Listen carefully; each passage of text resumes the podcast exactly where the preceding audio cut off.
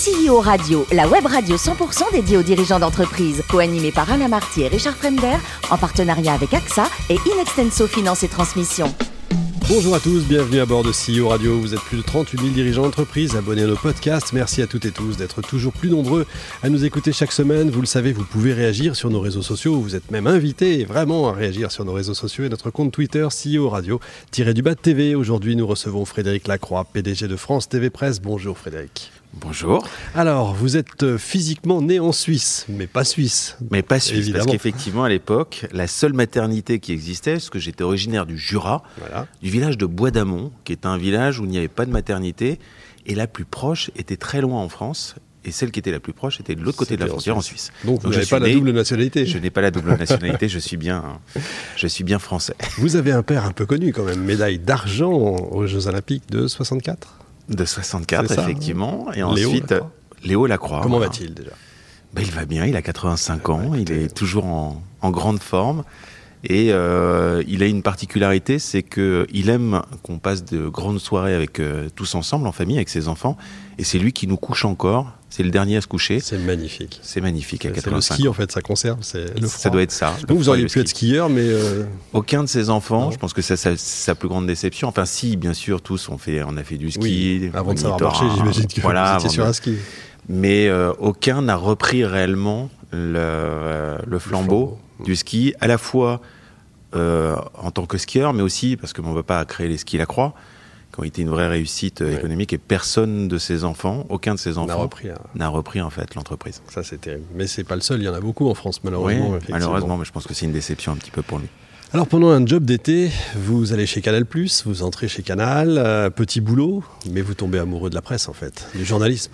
Petit boulot, oui, parce qu'à l'époque, euh, cette appellation que j'avais même sur ma fiche de paye à l'époque, c'était conseiller des pêches conseiller dépêche parce que les dépêches arrivaient sur des téléscripteurs de l'AFP. On va peut-être euh, dire ce que c'est qu'un téléscripteur parce qu'il doit y avoir plein de gens qui nous des ah bah C'est quoi ce truc C'est quoi ce truc?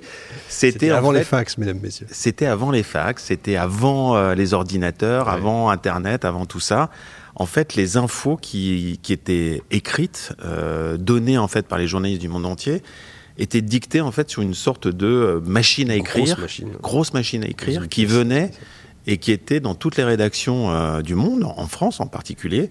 Et en fait, on avait ces nouvelles. Et donc, c'était euh, euh comme en fait un, un texte rédigé. Ça sortait en fait. Ça s'imprimait, ça, sortait. Ça tombait sur les Voilà. Et nous, le boulot, c'était en fait d'être assistant journaliste, c'est-à-dire qu'on sélectionnait ces dépêches-là, on les classait dans ce que nous on considérait, parce que c'était le premier travail pour aider les journalistes, dans l'ordre de priorité, d'urgence d'importance, en tout cas de l'information, et c'est ça qu'on faisait. Et moi, j'avais ce titre de conseiller des pêches. Alors, c'était un boulot assez ingrat parce que ça se passait la nuit, parce que ça se passait le week-end, parce qu'il fallait tout préparer, euh, que euh, voilà, on classait, que finalement, on n'avait pas l'aboutissement, nous, une fois avoir fait ce classement d'ordre de tout ça, de savoir de la suite. De la suite. Et ça, on le transmettait à un journaliste qui le faisait. Mais après, j'ai eu cette chance parce que c'était une petite rédaction Canal+ d'avoir un patron de l'info qui était un mec génial, qui existe encore aujourd'hui et que j'admire toujours autant, qui s'appelle Eric Gilbert, et qui m'a donné cette chance de pouvoir ensuite gravir les échelons. Je suis un autodidacte, vraiment parti euh, du plus bas de l'échelon et qui est monté. J'avais cette passion aussi de la photo, donc il m'a. Donc JRI, ensuite. Euh... JRI, j'ai fait des petits sujets, ce qu'on appelait cabine, c'est-à-dire que à partir des textes de l'AFP et des images qui venaient euh, de ce qu'on appelle l'UER, c'est-à-dire que toutes les chaînes du monde entier envoyaient mmh. leurs images centralisées à Genève, et dont toutes les chaînes du monde entier pouvaient disposer, de faire des petits sujets cabinets. Et après, je suis parti sur le terrain. Et là, je suis parti seul, avec ma caméra, en tant que journaliste. Et puis voilà, et avec cette chance d'avoir ce directeur de l'info qui m'a donné cette opportunité de pouvoir partir tout seul et d'être assez autonome quand je faisais. aventurier. Aventurier, oui. Alors, c'était pas le but hein, d'être aventurier, c'était avant tout. Euh, comme tous les journalistes, c'est de la curiosité. Mmh. En fait, c'est de pouvoir partir, rapporter des choses, rapporter des choses, donner la parole à d'autres. Notre premier métier, c'est de donner la parole à ceux qui n'ont pas forcément la possibilité de de l'avoir à ce moment-là. Quand on est dans un conflit, si on ne va pas témoigner, ben on ne saurait pas ce qui se passe aujourd'hui en Ukraine. On ne saurait pas les exactions qu'on a pu avoir, Mariupol, tout ça. Si les journalistes ne sont pas là, on ne témoigne pas. Donc, euh, et c'est ce que j'ai fait une grande partie de ma vie, et notamment sur ce type de terrain. 13 ans donc à couvrir des conflits, c'est ça? 13 ans à couvrir des conflits, les conflits de l'époque, l'ex-Yougoslavie, beaucoup, le siège de Sarajevo, l'Irak, le Kosovo, hmm. les événements en Algérie, donc beaucoup de tous ces conflits-là, euh, avec cette passion de bah, justement de pouvoir aider à témoigner. voilà. Et quand on parle de vraie passion, c'était ça. C'était vraiment quand je rentrais, j'avais envie de repartir pour pouvoir justement donner cette parole à ceux qui l'avaient pas forcément ou en tout cas avaient besoin de l'exprimer. Pas facile pour la vie de famille, non? Pas facile. Donc il y a un moment où votre femme dit stop, quoi. Ma femme a dit stop, oui, parce que à cette époque-là, j'étais en Irak, j'avais déjà mes filles. Euh, quand je suis parti en Irak, j'ai traversé la frontière jordanienne. Euh, c'est quelque chose qui a été très compliqué. Pourtant, elle a vécu beaucoup de conflits avec moi. La deuxième guerre d'Irak, c'est ça? La deuxième guerre d'Irak, celle de la chute de Saddam Hussein, réellement. Et quand j'ai traversé la frontière euh, jordanienne, j'ai dit à l'époque à ma femme, on scellait les téléphones satellites, en tout cas les, autorités irakiennes de l'époque avaient scellé les téléphones satellites, donc on ne pouvait pas appeler. Et le seul moment où on pouvait déceler en fait ce téléphone, c'était au fameux hôtel Palestine qui était à Bagdad. Mmh. Et normalement j'avais 10 heures de route. Sauf que j'ai mis 3 jours euh, avec les combats et les bombardements qu'il y avait tout autour pour rentrer dans Bagdad hein. sans téléphoner. Et donc voilà, euh, à ce moment-là, papa aussi, donc ma femme pendant, euh, bah, pendant 72 heures, a essayé d'imaginer comment expliquer à mes filles qu'elles auraient peut-être pas forcément de, elles auraient plus de papa. Donc là, stop. Stop. Et il faut se reconvertir. Il faut se reconvertir. Et alors? Et donc alors, on... ben, dans ces cas-là, on se dit, qu'est-ce qu'on peut faire? Alors souvent, c'est des postes à responsabilité. Le premier poste à responsabilité au-dessus de grand porteur, c'est rédacteur en chef. Mhm. Et rédacteur en chef, c'est d'accompagner, mais aussi de transmettre. Et j'avoue que j'ai pris ce plaisir-là. C'est plus moi qui partais, mais j'aidais aux autres à partir, à les accompagner, à les aiguiller, peut-être aussi à leur donner aussi des conseils, puisque je venais moi du terrain et j'avais cette expérience. Et c'était ça, c'était transmettre et les accompagner. Et puis c'est aussi d'être le garant d'une ligne éditoriale, de quelque chose, c'est-à-dire aussi d'inculquer des valeurs, de pas, de faire attention à la vérification des informations, à beaucoup de choses. Et c'est l'accompagnement de tout ça. Ça, c'est quelque chose aussi qui m'a passionné. Et finalement, j'ai trouvé cette passion-là. Ça a été dur de quitter le terrain, mais j'ai trouvé une autre passion, c'était d'accompagner les autres. Et aujourd'hui, c'est très important de vérifier les infos.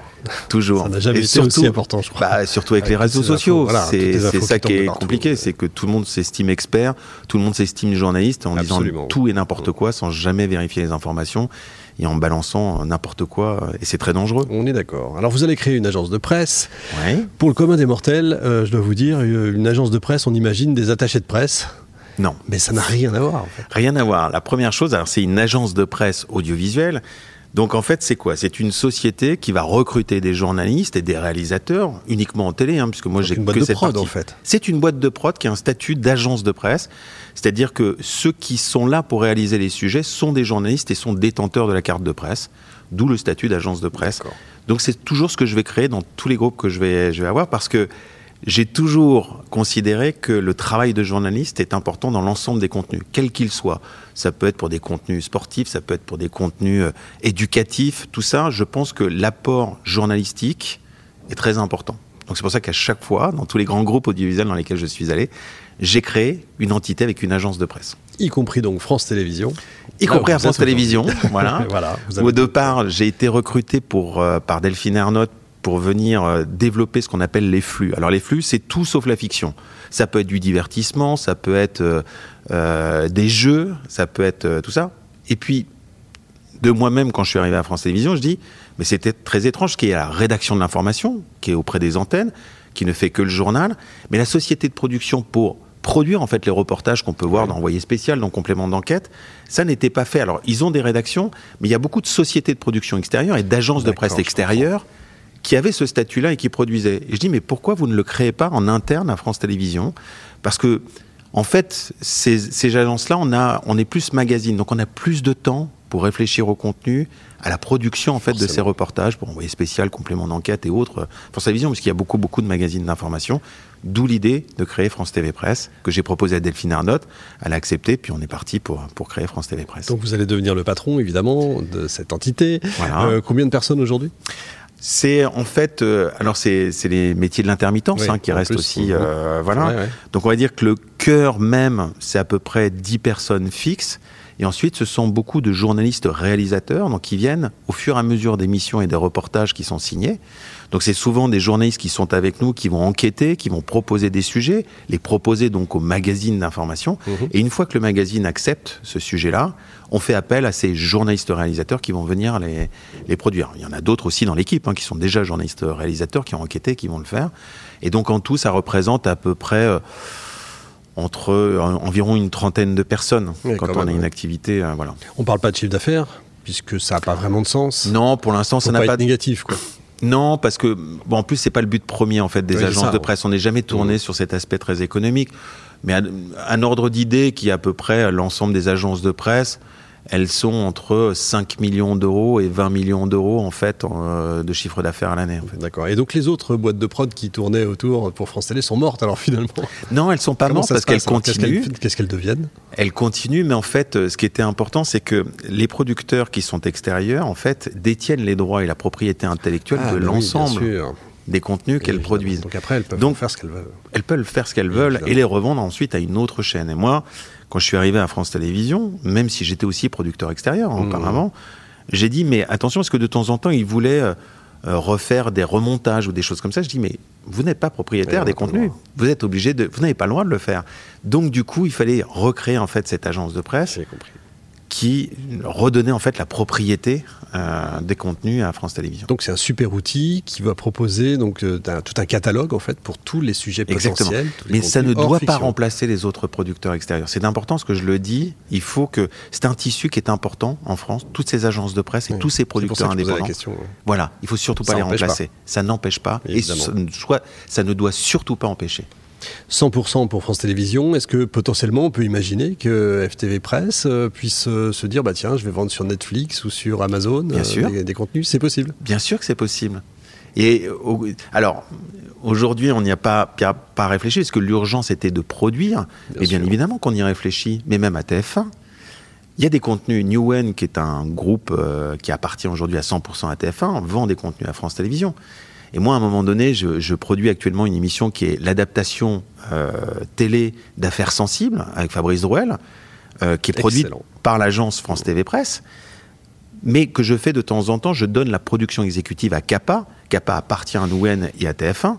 Et moi, je disais d'ailleurs, mais au moment où moi j'accepte ce producteur qui est 100% TF1, pourquoi TF1 n'accepterait pas un programme qui est proposé par France TV Presse, filiale à 100% de France Télévisions? Et Donc, ça marche comme ça.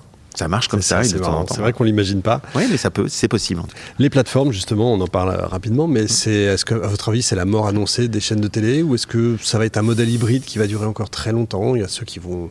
Moi, j'ai mes beaux-parents qui adorent regarder la télé, même s'ils sont abonnés à Netflix. On les a abonnés à Netflix, ils les regardent jamais.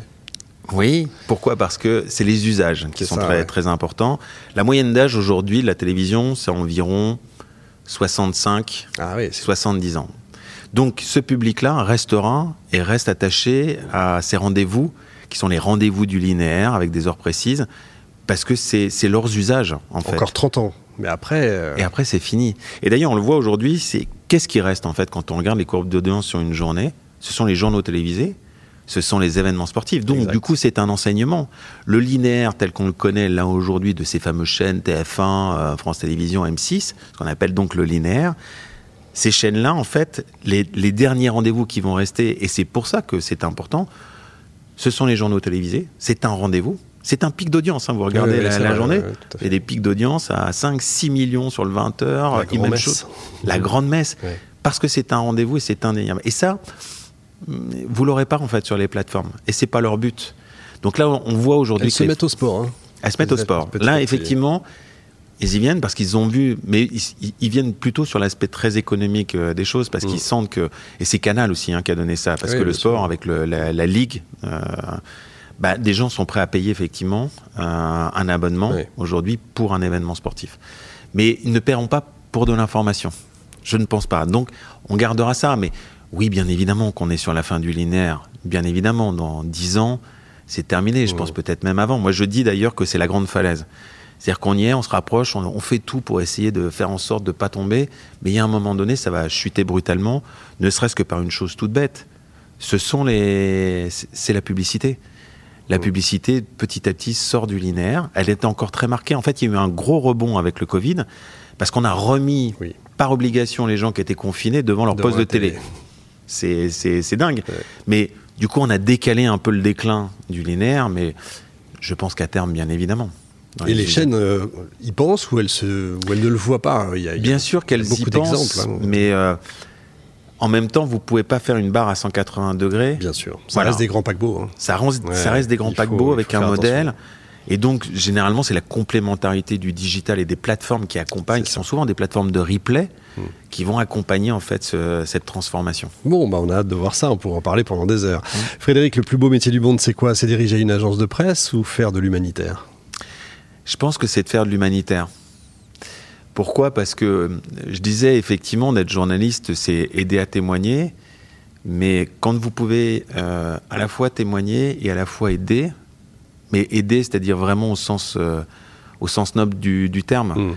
Euh, oui, je pense qu'un jour, je finirai par faire une mission humanitaire parce que j'ai envie d'apporter quelque chose. Moi, ça a été assez cruel dans, dans tous ces reportages où que j'ai pu faire sur ce type de théâtre, c'est que vous rentrez à un moment donné euh, et, ok, vous avez témoigné, vous les avez aidés, en tout cas à parler, à leur donner une voix, mais ils sont restés là-bas, ils sont restés avec euh, leurs problématiques.